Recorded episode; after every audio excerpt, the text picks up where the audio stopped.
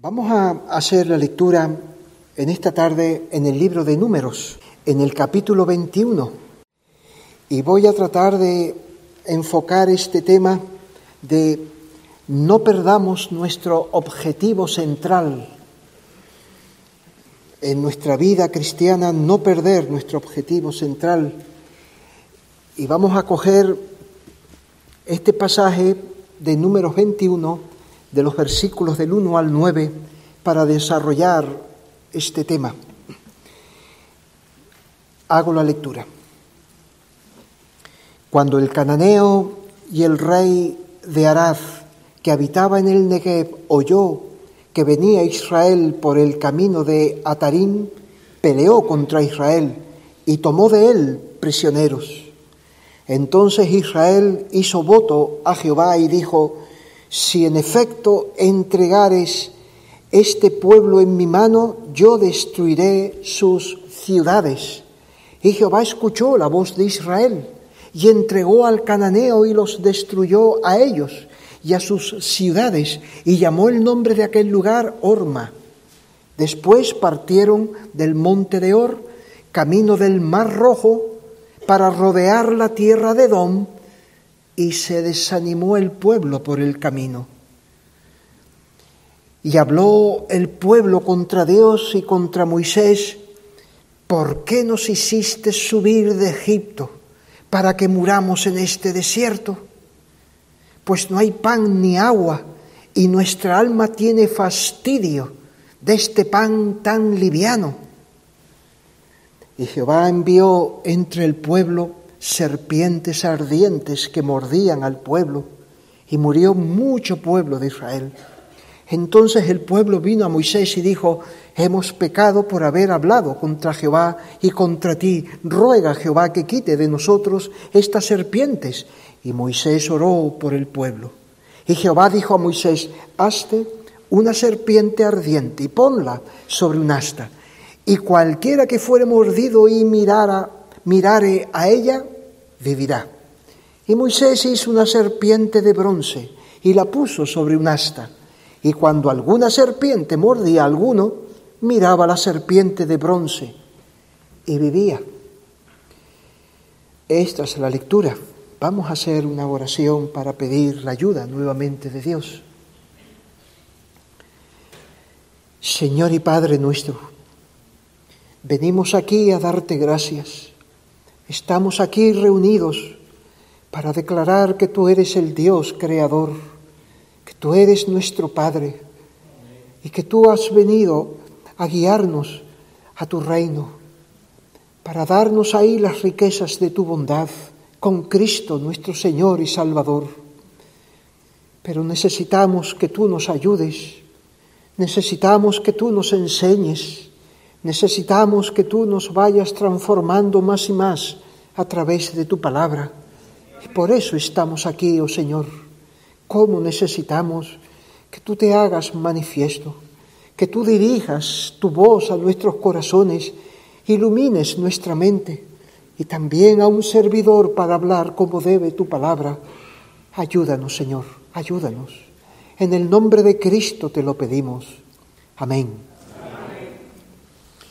El libro de números relata ese periodo de 40 años en el que el pueblo atravesó el desierto para entrar a la tierra prometida y nos explica, eh, entre otras cosas, a qué se debe que todos aquellos que salieron de Egipto con la promesa de entrar en la tierra prometida no lo lograran, sino solamente Josué y Caleb. Aquí Moisés nos va a presentar algunas escenas de ese tiempo donde nos muestra cómo este pueblo atraía una y otra vez el disgusto de Dios, su libertador, para irse quedando poco a poco en el desierto. Estos relatos del libro de número donde se citan los diferentes tropiezos que tuvo este pueblo son citados en la primera carta a los Corintios, cuando en el capítulo 10 habla acerca de Israel el apóstol Pablo, precisamente en los versículos del 1 al 11, está hablando de estos acontecimientos que pasaron narrados en el libro de números, los diferentes ejemplos que hay ahí citados de forma muy, muy breve.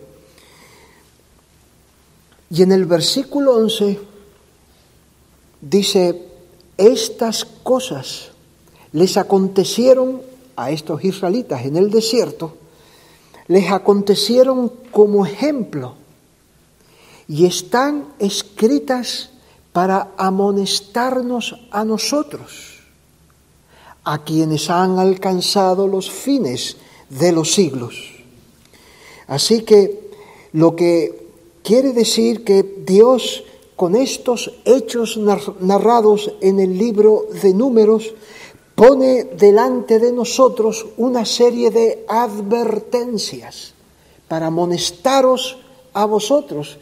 Es que sucedieron estas cosas y son tomadas como ejemplo para nosotros para advertirnos de peligros, de ciertos peligros en los que este pueblo tropezó y cayó, para que nosotros no tropecemos en las mismas cosas y caigamos en los mismos hoyos que ellos cayeron.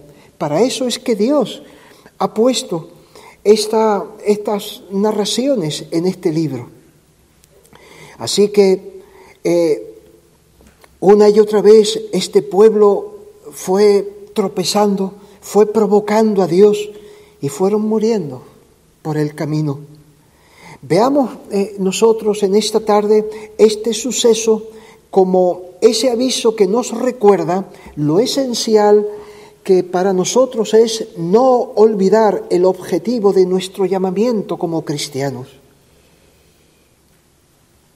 Vamos a, detenernos primero en la cena. Vamos a, a dar algunos detalles para entender esta escena que hemos leído. Estamos ahora cerca del fin del viaje, es decir, casi al final de los 40 años en el desierto no estaban lejos de los campos de Moab, junto al Jordán, frente a Jericó, que es donde en el capítulo 22, versículo 1, coloca al pueblo de Israel. Ese era el fin del viaje. Ya estaban frente al Jordán, o al lado del Jordán, frente a Jericó, ahí se entretuvieron, hicieron una serie de cosas, lo que nos dice el resto del libro de números, y fue desde ahí, de donde partió Josué, con el pueblo para conquistar la tierra prometida. Desde los campos de Moab, de Moab recuerdan que primero fueron a Jericó. O sea que estamos al final de los 40 años en esa etapa eh, de, de la historia del pueblo.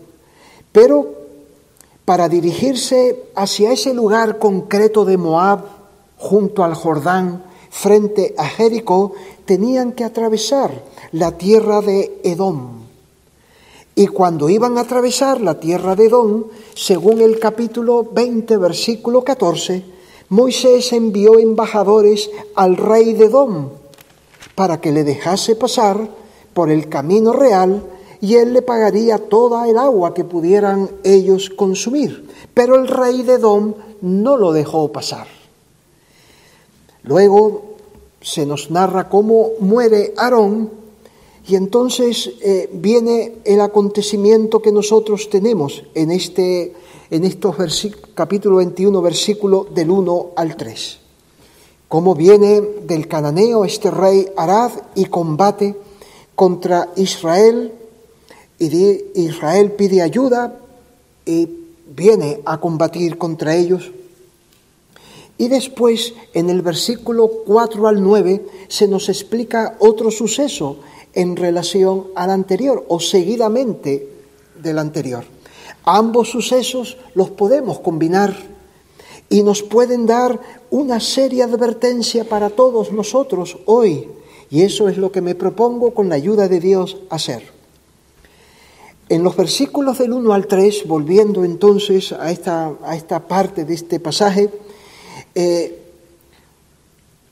vemos que viene este rey cananeo, el rey Arad, lucha contra Israel y puede tomar una serie de prisioneros, algunos prisioneros. Israel no toma eso por sentado, no asume como eso es algo normal, sino que va a Dios.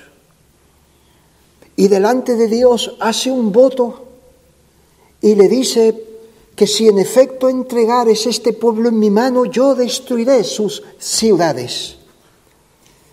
Y Dios escucha su oración, versículo 3. Dios escucha la voz de Israel y entregó al cananeo, les dio a ellos fuerza, les dio a ellos lo necesario. Y así este ejército cayó eh, delante de Israel y ellos destruyeron sus ciudades. Esto era lo que Dios había prometido desde Abraham. Cuando Dios había dado la promesa a Abraham que él le iba a dar esa tierra. En el capítulo 15, por ejemplo, de Génesis, encontramos una de las ocasiones. En aquel día, capítulo 15, versículo 18 de Génesis, en aquel día Jehová hizo un pacto con Abraham diciendo, a tu descendencia daré esa tierra, daré esta tierra, desde el río de Egipto hasta el río grande, el río Éufrates, la tierra de los ceneos, de los ceneseos, los cadmoneos, etc. Esto es lo que Moisés le había dicho también en, una serie de ocasiones. Le había recordado cómo Dios les iba a dar la tierra. Por ejemplo, en el capítulo 23 del libro de, de Éxodo, capítulo 23, versículo 17, dice, yo enviaré mi terror delante de ti y consternaré a todo el pueblo donde entres y te daré la cerviz de todos tus enemigos y enviaré delante de ti la avispa que eche fuera al Ebeo, al Cananeo y al Eteo de delante de ti, etc.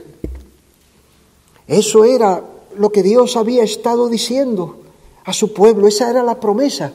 Y cuando su pueblo se dispuso a eso, como en esta ocasión, encontró de Dios sus oídos prestos, sus manos dispuestas a fortalecerle. Dios escuchó, Dios escuchaba la voz de Israel y le fortalecía para que obtuviese la victoria sobre esas tribus, esos pueblos que moraban allí en la tierra de Canaán. Así era como iba a limpiar de idolatría esas tierras e y venían Israel para adorar al Dios vivo en esos lugares. Pero luego tenían que rodear, no podían pasar por la tierra de Edom, como sigue diciendo la segunda escena. Después partieron del monte de Or, camino del mar rojo, o sea, hacia el sur otra vez. Iban, llegando a la tierra prometida, pero iban a pasar hacia ese lugar de, de los campos de Moab pero entonces al no dejarles pasar Edom, tuvieron que ir hacia el sur, hacia el Mar Rojo, y rodear por el sur la tierra de Edom para después darle la vuelta y volver a subir por la parte este de Edom hacia el Jordán.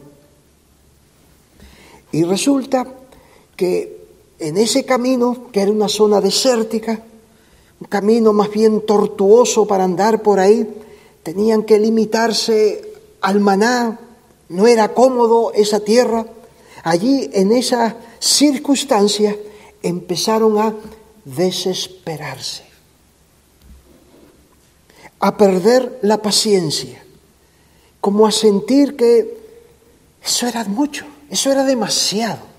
Otra vez ir hacia el sur, otra vez hacia el desierto otra vez andar por esta clase de terreno. Algo de eso es lo que significa estas palabras.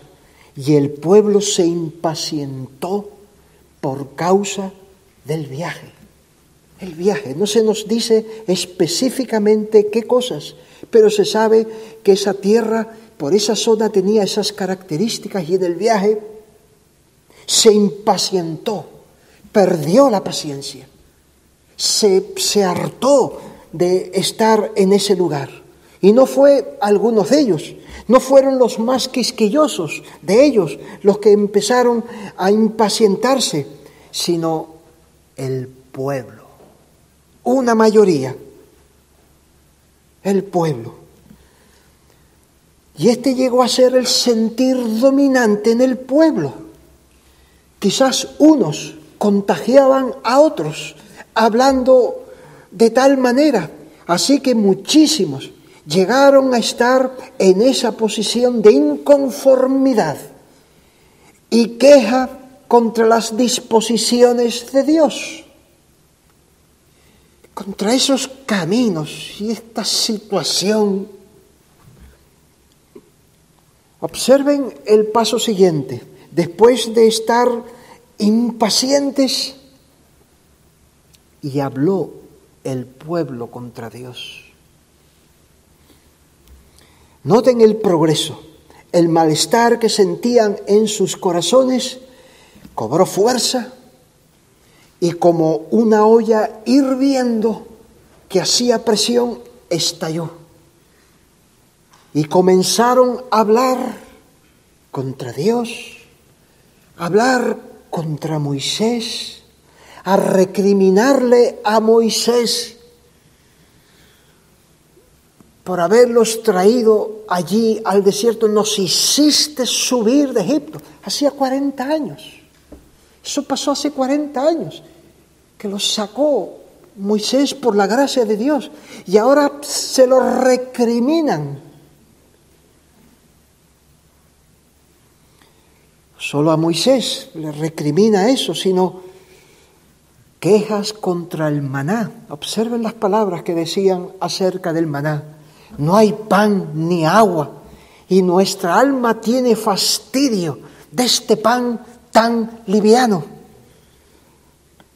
Como dicen las versiones de las Américas, detestamos este alimento tan miserable.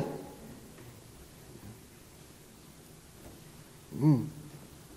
No se cuidaron, no se cuidaron, no pensaron un poco, asumían como que tenían derecho a dar rienda suelta a todo este disgusto, a todo este rechazo, y aún pensaba que estaban en lo cierto para hablar así de Dios, de sus obras, de sus disposiciones, de los instrumentos de Dios, de los medios con los que Dios había mostrado misericordia a ese pueblo. Luego de estar hablando así, con esta clase de palabras, algo extraño comenzó a pasar en el campamento, el campamento que estaba en el desierto. Empezaron a aparecer a serpientes, más serpientes, muchas serpientes, serpientes venenosas, que mordía a la gente y la gente se moría. Un caso. Otro caso. Otro caso. Otro caso.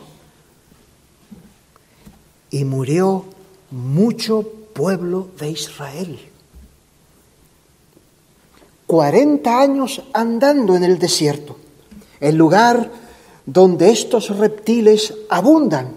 Y nunca, se nos dice, nunca había pasado algo así, ni una serpiente en esos 40 años les había causado ningún disgusto que nosotros sepamos. ¿Y cómo es que tanta serpiente ahora entre nosotros? ¿Y cómo es que tanta muerte por serpientes ahora entre nosotros? Ellos podían pensar, cualquiera de nosotros puede ser mordido, cualquiera de nosotros puede encontrarse una serpiente de esta llegaron a entender que había conexión entre las quejas que habían estado hablando, hablando contra Dios, hablando contra Moisés, y eso que ahora había empezado a suceder entre ellos. Conectaron una cosa con la otra. Por eso dice, entonces el pueblo vino a Moisés y dijo, hemos pecado por haber hablado contra Jehová y contra ti.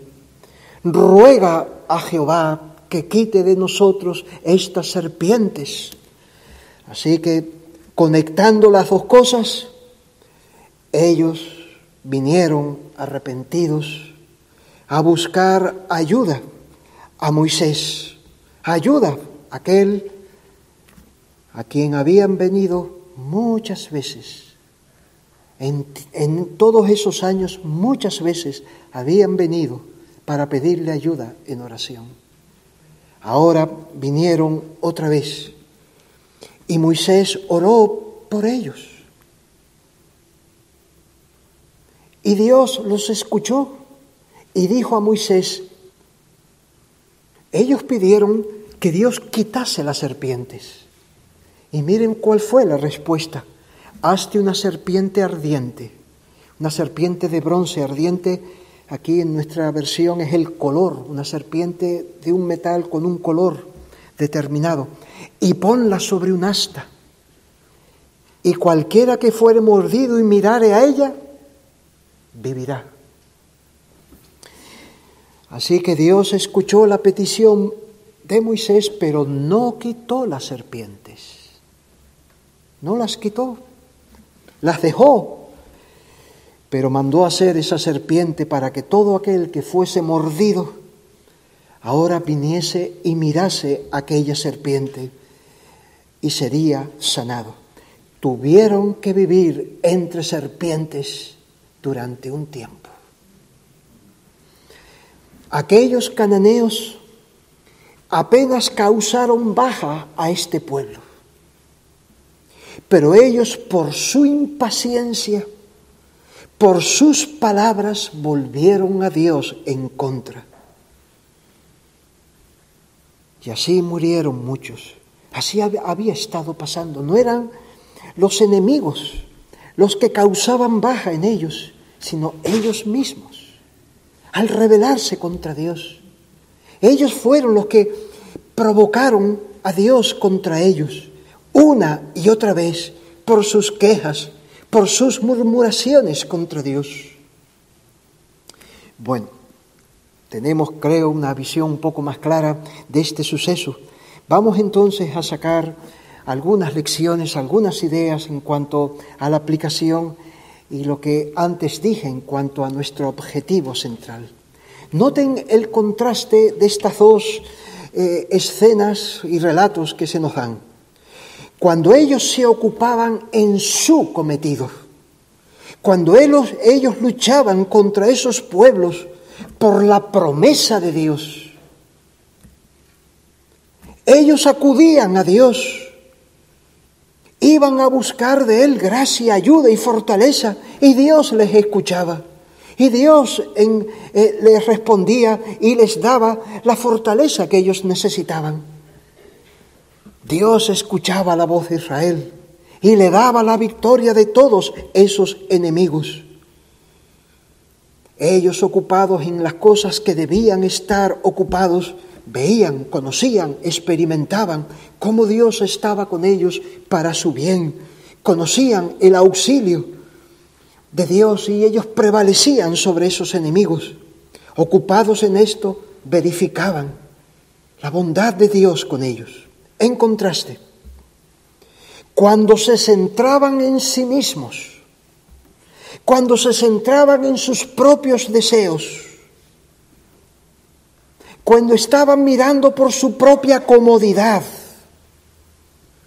cuando se olvidaban de que estaban en el desierto,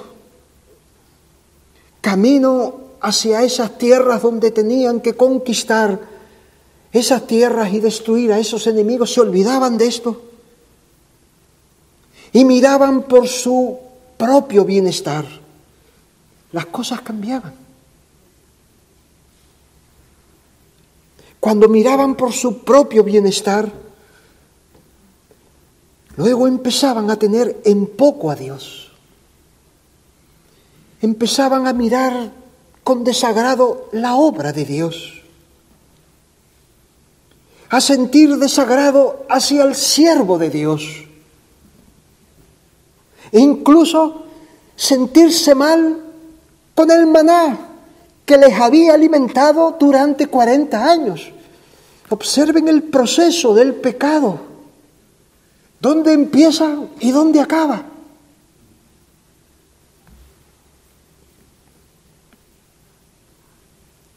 Tantos años comiendo del maná y ahora vienes diciendo que esto es una comida detestable y miserable.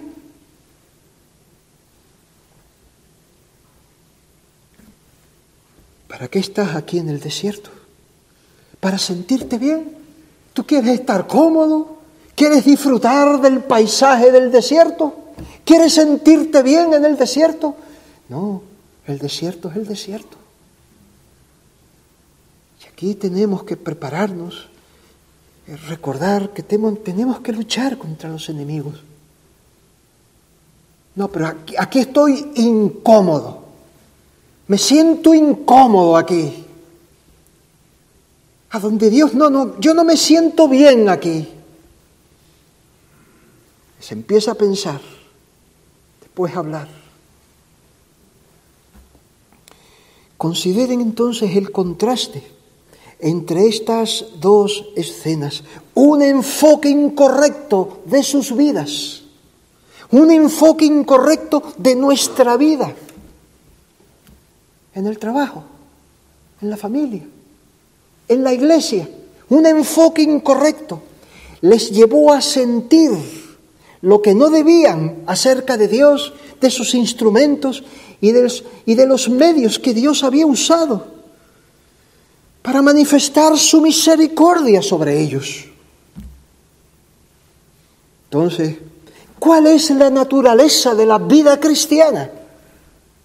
Esto es a donde nos puede llevar el meditar así este pasaje. Este pasaje nos recuerda la naturaleza de nuestra vida cristiana. Es más bien una lucha. Es una lucha para alcanzar la meta que Dios nos ha prometido. Como pasa en nuestro cuerpo, en nuestro cuerpo continuamente nuestro sistema de defensa está combatiendo esos elementos nocivos para mantener nuestra salud. Así nosotros se desenvuelve en un combate para alcanzar la santificación a la que hemos sido llamados. Un combate por la salvación de otros.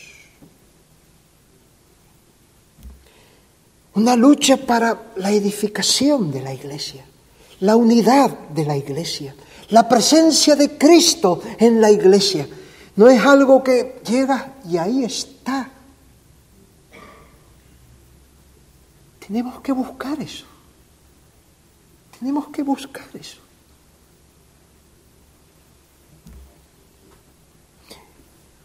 Esta es la idea dominante de lo que es un cristiano. Como Israel debía mentalizarse que él estaba ahí porque iba a combatir contra todas esas naciones para alcanzar la promesa. El mundo, ¿cómo piensa el mundo al respecto? ¿Cómo piensan los hombres de este mundo? Pues viven tratando de buscar y, alcanzar aquí la plena realización. Van y están donde se sienten cómodos, donde pueden gustar algo de felicidad. Creen que el dinero, el trabajo, la fama, circunstancias determinadas, ahí, ahí han llegado para estar bien. El cristiano, por el contrario, está aquí en una lucha en todos los ámbitos de nuestra vida. En todos los ámbitos.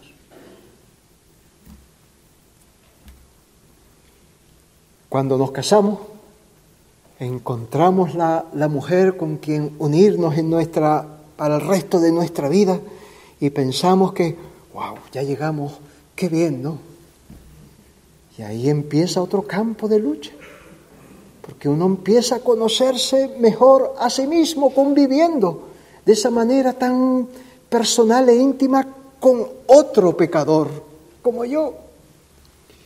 ¿Y qué, qué cosas surgen ahí? ¿Qué tensiones que uno tiene que luchar?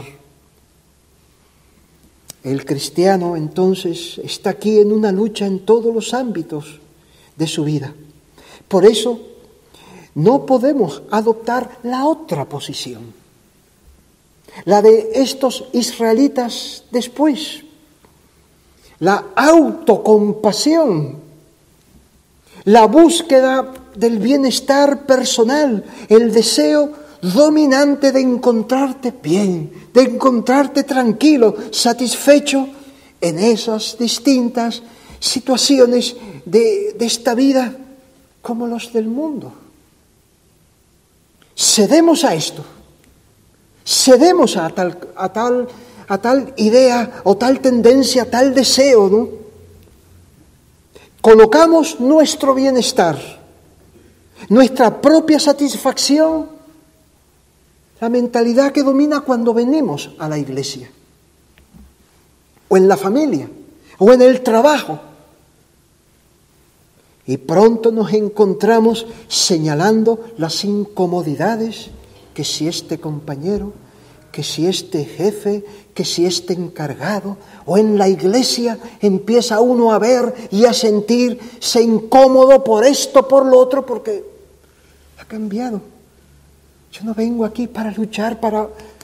No, sino yo voy buscando aquí mi bienestar, mi bienestar. Y pronto nos encontramos señalando las incomodidades en la iglesia, las incomodidades de nuestros deberes espirituales. Nos podemos hablar mal de aquellos por quienes Dios nos ha hecho bien, que nos disgusta incluso aquello con lo que Dios nos ha alimentado durante años, encontrar pegas y pegas. La realidad, la visión adecuada de nuestra vida como hijos de Dios es que estamos, es que formamos parte de una batalla por la verdad. En mi mente, en mi corazón, en la familia, porque mis hijos, porque mi esposa, debemos de, en nuestra casa, servir al Señor. No podemos quedarnos bajo las ideas y maneras según la carne y según el mundo. No podemos quedarnos con eso. Luchar porque aún debo de crecer en santidad. Luchar porque, como decía esta mañana, mi amor tiene que ser más claro y ferviente por el Señor. Luchar por tener una mayor dependencia de Cristo para tratar con esos pecados, luchar porque la iglesia pueda tener eso que le falta o que necesita. Esta es la visión de nuestra vida como cristiano y me gustaría resaltarla buscando tres pasajes. Miren cómo nos los plantea en varios pasajes conocidos. El primero de ellos,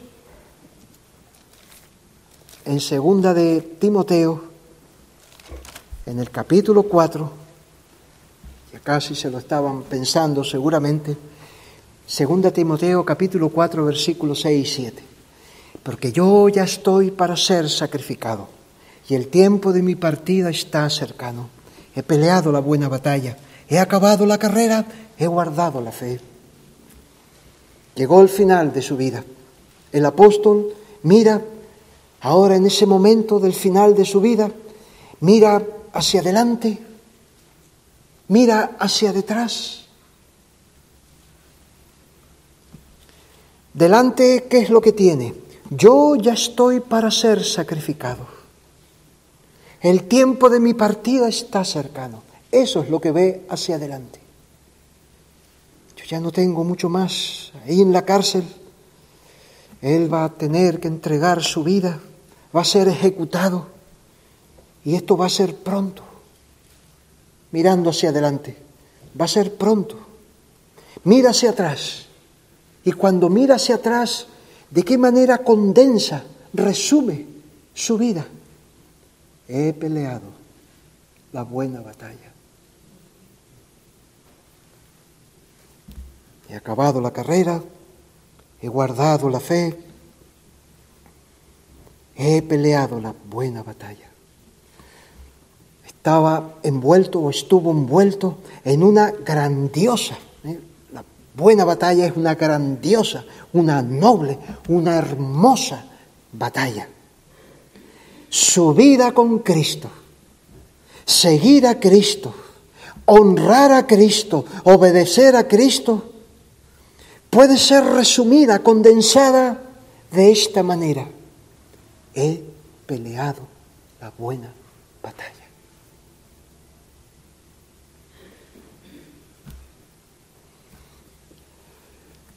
Consideren esta manera de ver su vida, esta manera de resumirla. Si no lo entiendo así, si no conozco a Cristo de esta manera, no estaré ocupado para que la verdad prevalezca, sino mis esfuerzos serán más bien para buscar mi bienestar, para buscar cómo disfrutar mejor de lo que este mundo tiene. Miren la alternativa. Estar en la iglesia para ver cómo ella llena mis necesidades, cómo contribuye la iglesia a mi paz mental y tranquilidad. Que los mensajes me ayuden a esto. Venimos a la iglesia para buscar una terapia que me tranquilice. Pero leemos este pasaje y pensamos, no, no, yo no puedo pensar así. Buscar mi felicidad como algo que está ahí y me rodea y me llena y yo me encuentro también. He peleado la batalla, he peleado la batalla. Podíamos pensar, bueno, claro, Pablo dice eso, era un apóstol, eh, pero yo, yo no, yo voy a seguir a Cristo de otra manera. Así pasó con este pueblo. ¿Recuerdan cuando mandaron a los dos espías? Eh, ¿Cuál fue la sorpresa de los dos espías cuando llegaron a la tierra prometida? Y estuvieron aquellos 40 días allí eh, dando vueltas en la tierra prometida.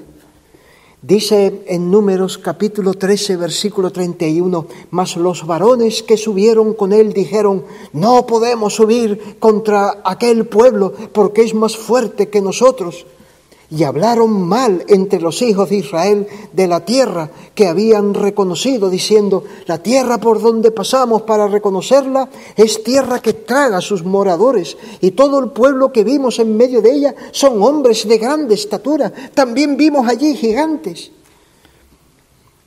No habían asimilado que ellos tenían que ir allí a conquistar eh, esas tierras sino suponían que iban a encontrar allí algo más gratificante, algo más agradable. Esa idea de combatir, de luchar, generó un rechazo en ellos.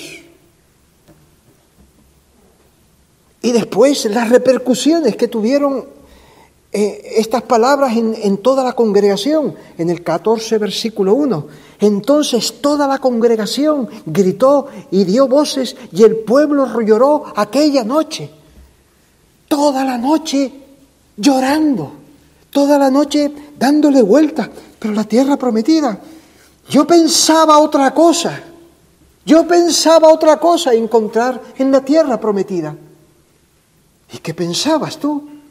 Pero no recuerdas, ahí habían tribus, ahí habían pueblos, naciones que habían que eh, eh, quitar de ahí la idea de combatir. No la asimilaban. Era más bien su propio bienestar. Y esa fue la tónica en muchas ocasiones a lo largo del viaje. En primera Tesalonicenses capítulo 5 En el versículo 3 dice, cuando digan paz y seguridad, entonces vendrá sobre ellos destrucción repentina, como los dolores a la mujer encinta y no escaparán.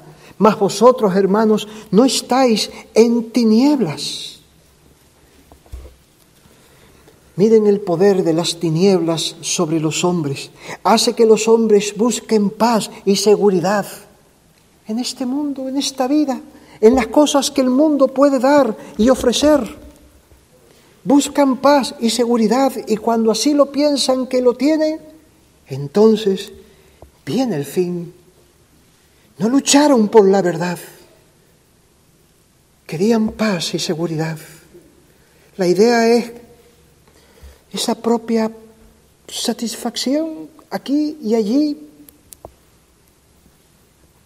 Y así lo pierden todo. Observar entonces la vida de Pablo, un genuino discípulo de Cristo. Fue librado de las tinieblas para ver la gran contienda que hay por la verdad en la que él tenía que tomar parte. Observen el libro de Apocalipsis. El libro de Apocalipsis. ¿Qué panorama?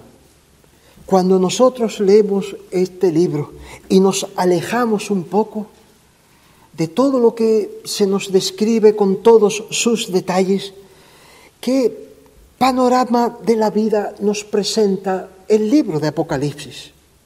Es una revelación acerca de Cristo eh, en cuanto a la historia hasta el regreso del Señor Jesucristo. ¿Y qué sobresale en esa historia?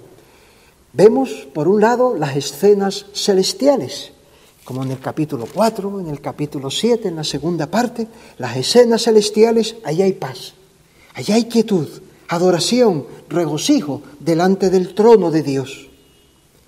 Pero luego en este mundo, los otros capítulos que habla de qué ocurre en este mundo, qué ocurre en la tierra, qué ocurre entre las naciones. Pues ahí vemos, por un lado, los juicios de Dios, las trompetas, las copas, y por otro lado, la actuación de un dragón, de dos bestias, monstruos amenazantes, extraños, violentos, que arrastran a los hombres engañándolos y una gran contienda contra la iglesia, como esta mañana su pastor leyó en el capítulo 16 como uno de los ejemplos. Los escogidos de Cristo, siendo perseguidos, por ejemplo en el capítulo 12, versículo 13, cuando vio el dragón que había sido arrojada a la tierra, la mujer, que simboliza la iglesia, persiguió a la mujer que había dado a luz al hijo varón. Ahí vemos al dragón persiguiendo a la mujer,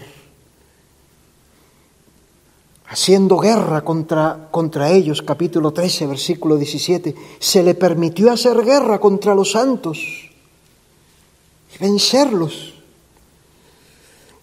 Los hombres son reunidos para la batalla capítulo 9, versículo 16, y el número del ejército de los jinetes era 200 millones.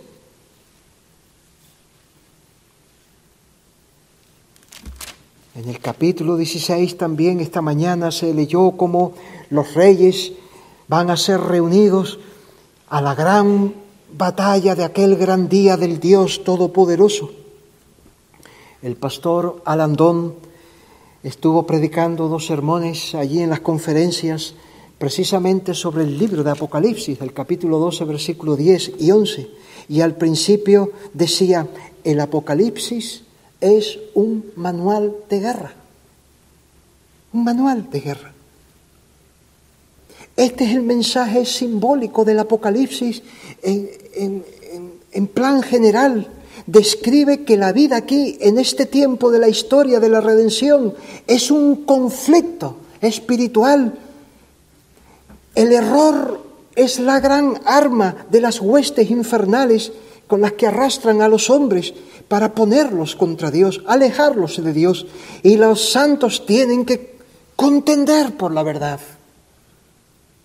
Esta es la batalla en la que estuvo Pablo. A lo largo de todos los años que vivió. Y esta es la batalla en la cual nosotros nos debemos ver envueltos. Esta debe ser la visión de nuestra vida. Vamos a ir al tercer y último de los pasajes. Vamos a ir a la carta a los Efesios. Capítulo 6. El apóstol Pablo concluye esta epístola después de haber dado unas enseñanzas, de haber dado unas directrices en cuanto a la vida que tenían que llevar a cabo y tener en cuenta estos creyentes. Y, y les pide lo siguiente. Vestíos, capítulo 6, versículo 6, vestíos de toda la armadura de Dios para que podáis estar firmes contra las hechanzas del diablo. No le dice esto a un grupo selecto en la iglesia, a los más consagrados o a los oficiales de la iglesia todos los miembros, todos deben vestirse con una armadura.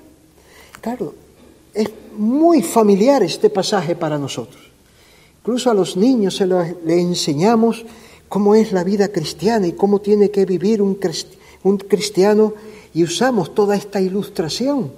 Pero lo que está detrás de esto es el combate del que habla Apocalipsis, lo que Pablo mismo había vivido, el creyente tiene que vestirse con la armadura, porque estamos en un combate.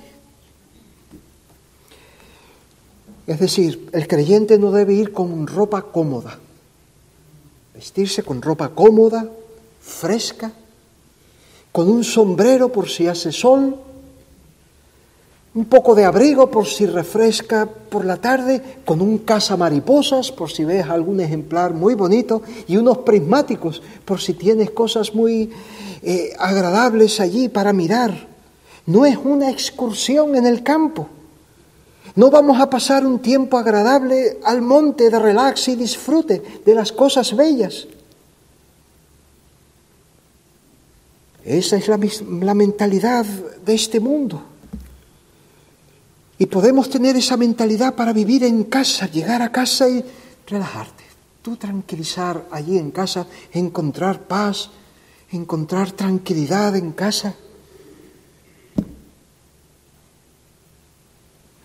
No. Tú tienes que coger un escudo. Tú tienes que ir con un casco. Tú tienes que ponerte una corona, una coraza una espada, porque tú tendrás que combatir por la verdad en tu entorno a donde tú vas, donde tú te desenvuelves en medio de las pruebas. Tendrás que ejercitar la fe, tendrás que aplicar la palabra de Dios, tendrás que llenarte de esperanza.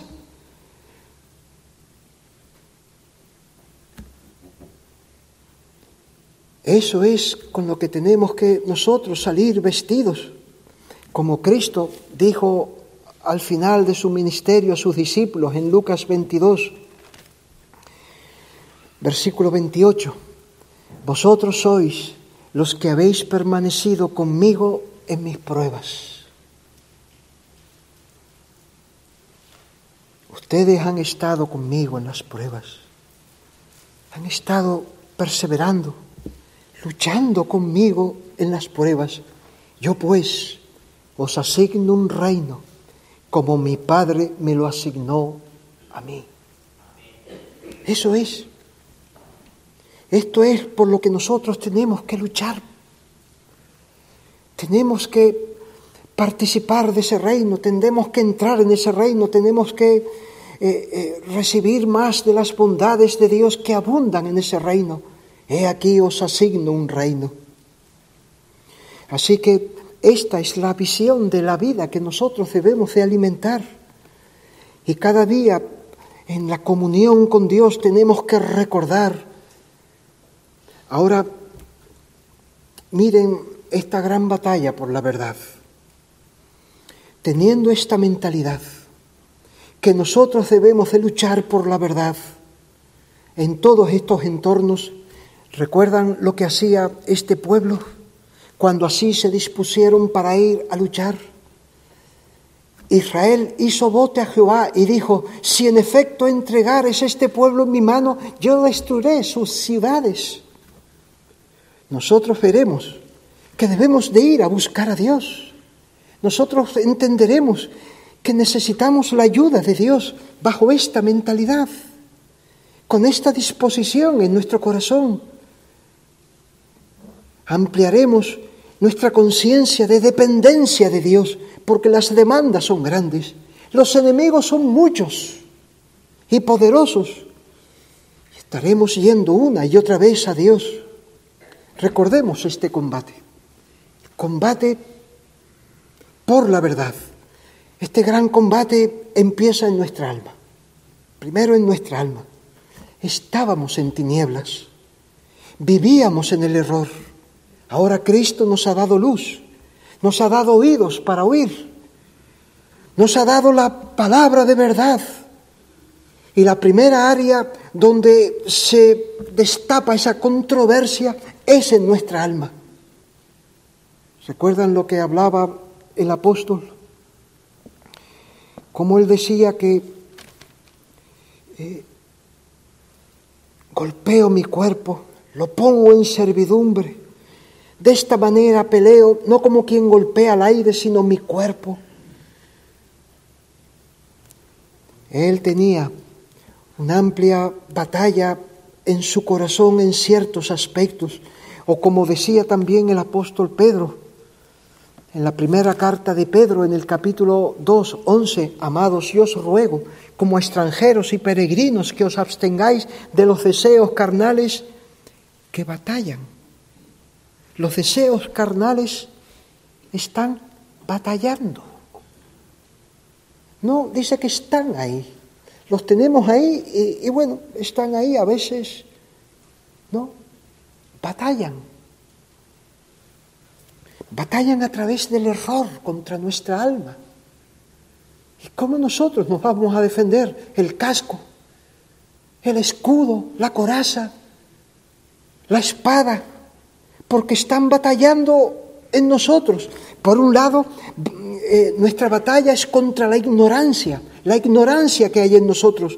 Jesús decía a los saduceos, erráis ignorando las escrituras. La ignorancia nos dispone al error en los aspectos variados de nuestra vida, que lucha con nosotros mismos para luchar contra esa ignorancia, ignorancia que hay en nosotros en, ciertos aspectos de la palabra de Dios que todavía tenemos que conocer. Porque si no conocemos eso, estaremos más eh, vulnerables al error. ¿Cómo debemos de luchar contra la ignorancia? Tú tienes que ajustar tu horario, tú tienes que trabajar, tú tienes que cuidar a tus hijos, tú tienes que atender una serie de asuntos, pero tú tienes que leer la palabra. Tú tienes que leer buenos libros que te ayuden a entender la palabra, porque tú tienes que luchar con la ignorancia. Viene la pereza, viene la desgana, vienen las muchas ocupaciones. Y no puedes entender ciertas cosas, no puedes servir como pudiera servir por tu ignorancia porque ignora ciertas cosas.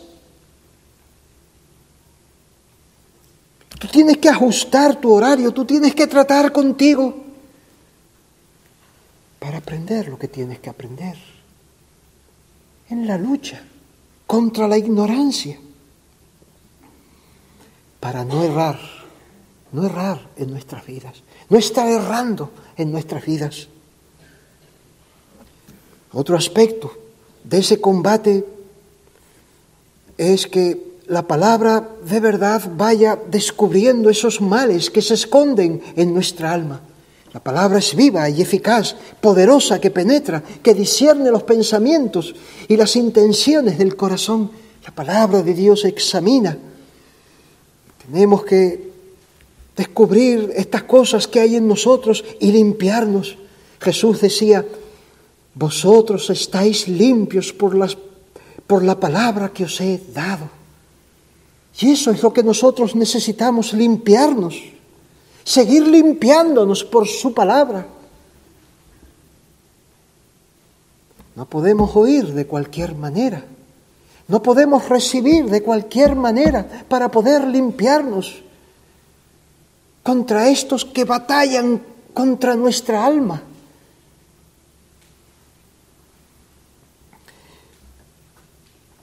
Parte importante de este aspecto del combate tuyo interior es orar por el pastor que ustedes tienen que les predica la palabra de Dios semana tras semana, que Él sea guiado para que aborde todo el consejo de Dios que Él pueda desentrañar según los dones que Dios le ha dado a Él particularmente para abrir las escrituras y desentrañar los misterios de la palabra de Dios.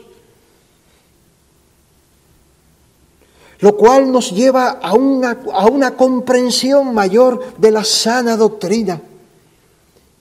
Orar para que su predicación sea eficaz Orar para que pueda predicar ungido por el Espíritu Santo. Porque eso es lo que tú necesitas. Para eso predica Él así. Porque es lo que tú necesitas. Para ahondar en las escrituras. Para entender todas estas cosas de una forma más adecuada. Así que el combate en tu interior tiene relación con el pastor de la iglesia donde tú estás, que te ayuda para el bien de tu, de tu alma. Pero el combate por la verdad sigue también en nuestra familia. ¿Qué ataques desde nuestra sociedad hoy encuentra la familia? El error, el error bombardeando, bombardeando por todos los medios que hoy tiene, que no son pocos, los medios de comunicación, Internet, el mundo de la música, el mundo del cine, de la televisión, la ciencia, la enseñanza.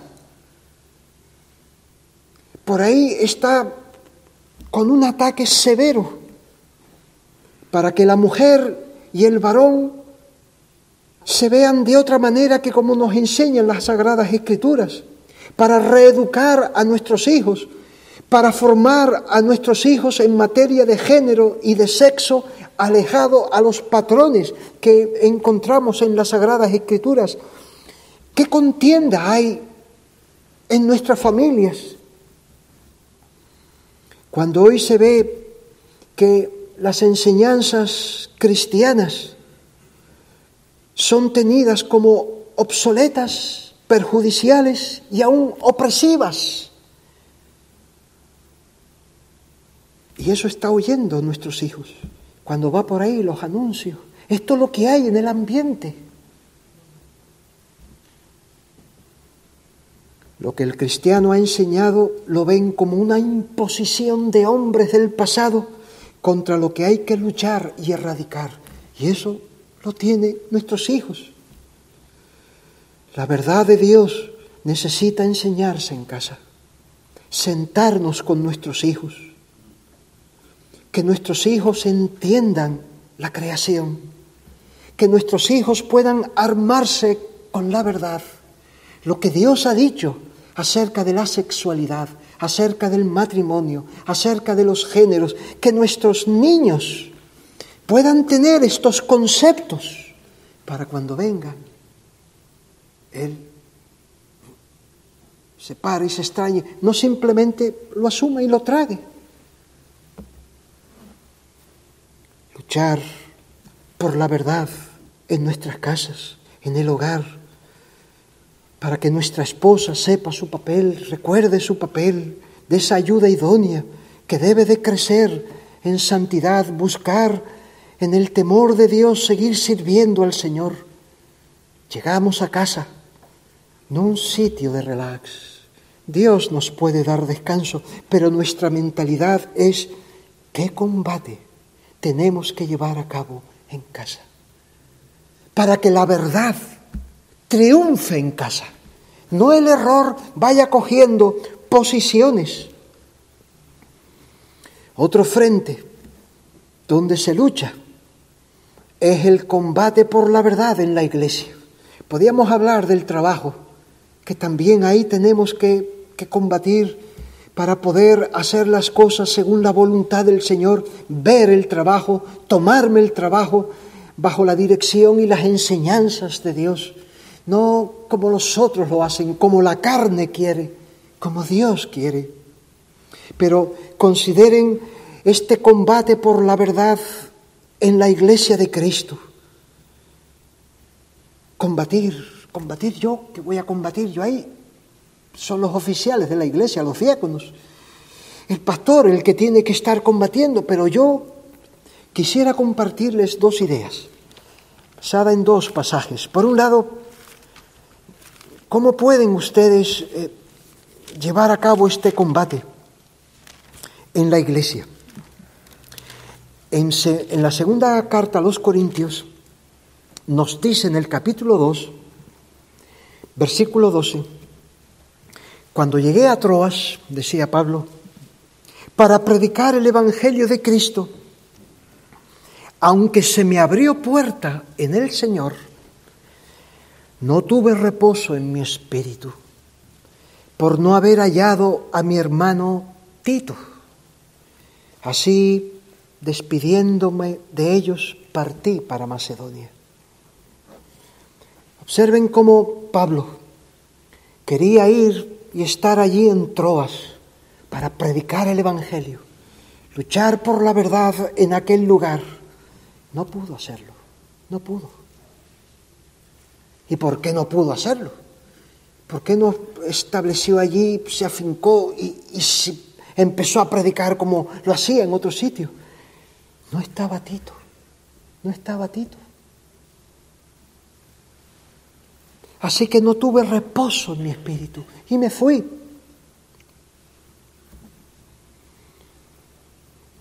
¿Qué puedes tú hacer para que tu pastor siga combatiendo por la verdad?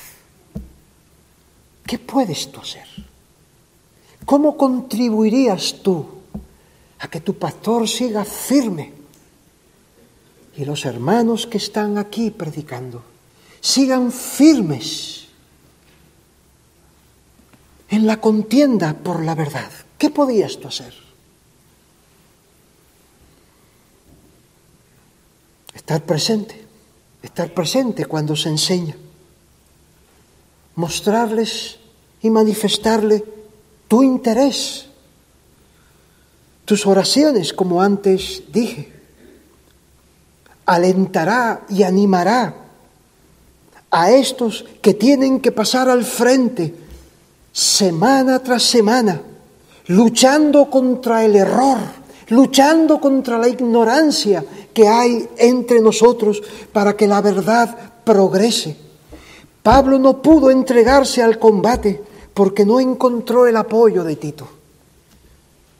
Bueno, pero Pablo tenía que apoyarse en Dios, no en los hombres.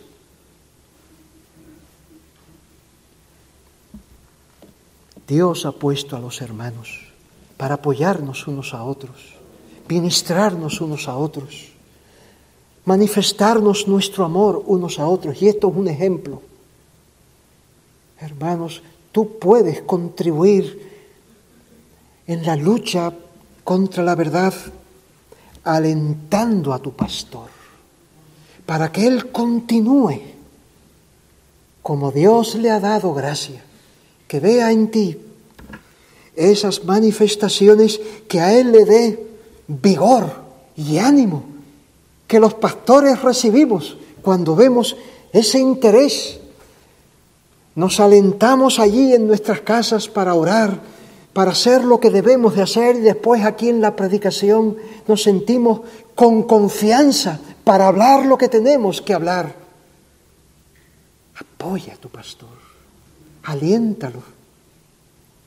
El otro pasaje que nos puede eh, hacer pensar a cómo debemos y cómo podríamos contribuir nosotros en la lucha por la verdad. Eh, este otro pasaje está en Hebreos capítulo 5, en el versículo 11 y 12.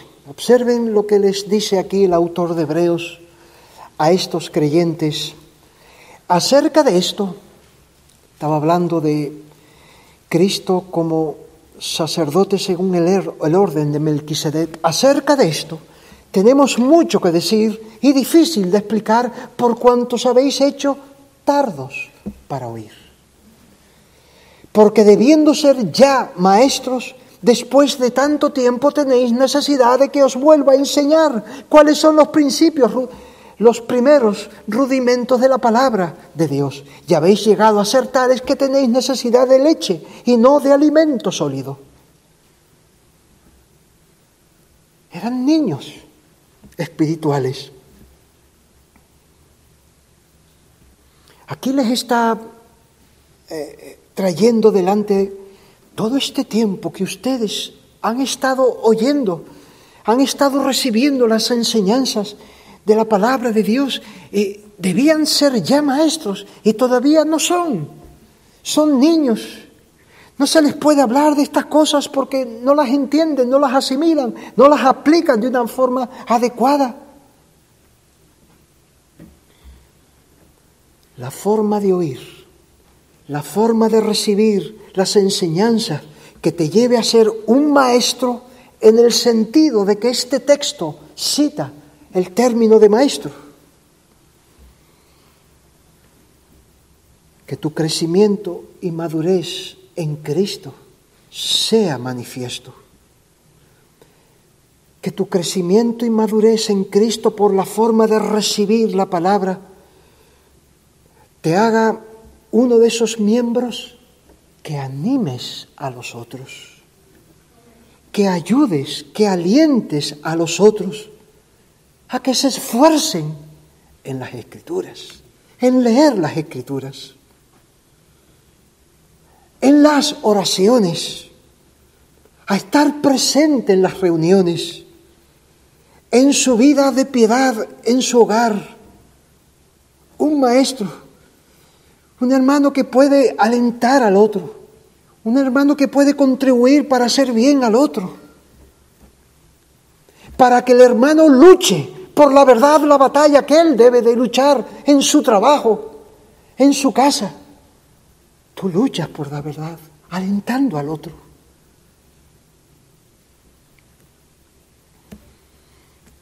Estarás combatiendo esa batalla por la verdad, mirando lo que puedes hacer y cómo puedes alentar a que los demás en la iglesia sigan combatiendo por la verdad. Cristiano, mira de esta manera tu vida. Miremos de esta manera nuestra vida. Tu paso por esta vida sigue combatiendo por la verdad hasta que se te diga, entra en el reposo de tu Señor.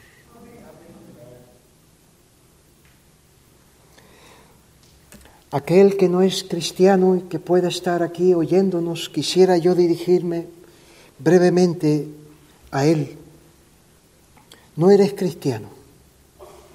¿Por qué? Por el error, el error que hay en ti. ¿Querrás vivir en paz? ¿Querrás tú vivir con seguridad, como antes leíamos, en este mundo? ¿Quieres tú tener todo lo bueno que este mundo puede dar y ofrecer? Pero no eres cristiano porque vives en el error. Te mantienes en la ignorancia.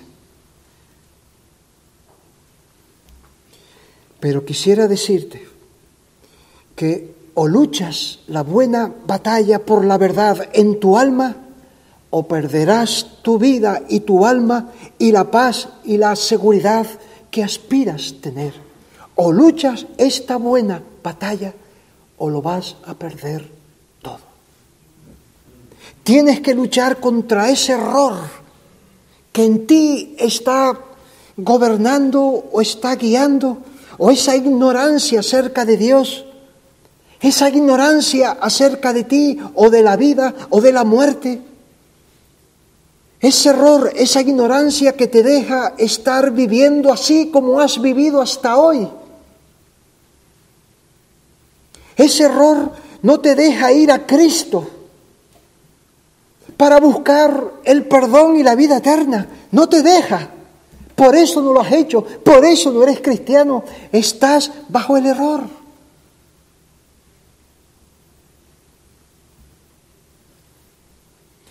Lucha por la verdad. Conoce el mensaje de la Biblia. Busca, pregunta a quien tienes que preguntar para conocer qué es lo que dice el Evangelio acerca de ti. No te quedes en el error, no te quedes en esa ignorancia. Escucha el mensaje hasta que puedas ir al Señor Jesucristo con plena confianza, que es el Salvador que Dios envió y tú necesitas. Empieza a pelear la buena batalla de la verdad. No quedes en ese error. Que puedas tú conocerte a ti mismo de tal manera que tengas que ir a Jesucristo a pedirle gracia y perdón. Gracia y perdón. Si no luchas esta batalla, si tú la rehuyes, si tú te quedas así, vivirás lejos de Dios y perecerás en tus pecados para siempre, en la condenación. Pero la palabra de verdad se te ha dado para, para ti, para que tú la entiendas, para que tú la creas, para que tú la hagas tuya y Cristo sea tu Salvador. Quiera Dios que tú empieces a luchar la buena batalla de la verdad. Oremos.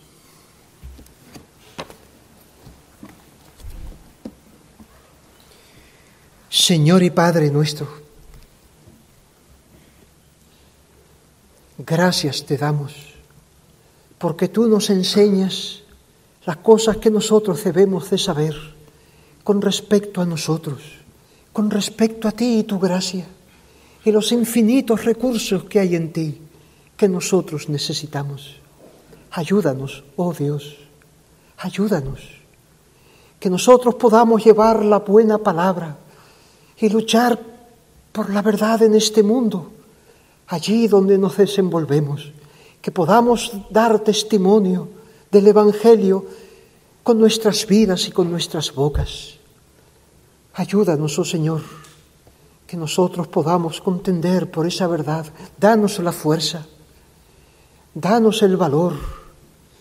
Enséñanos estas cosas que debemos de conocer y recordar, que podamos seguir hasta el fin en esta buena batalla a la que tú nos has llamado, para que la verdad se extienda para que los nuestros puedan estar bajo tu protección, para que en la iglesia tú reines entre nosotros. Dios y Padre, ven en nuestra ayuda. En el nombre de Cristo lo pedimos y agradecemos todas las cosas. Amén.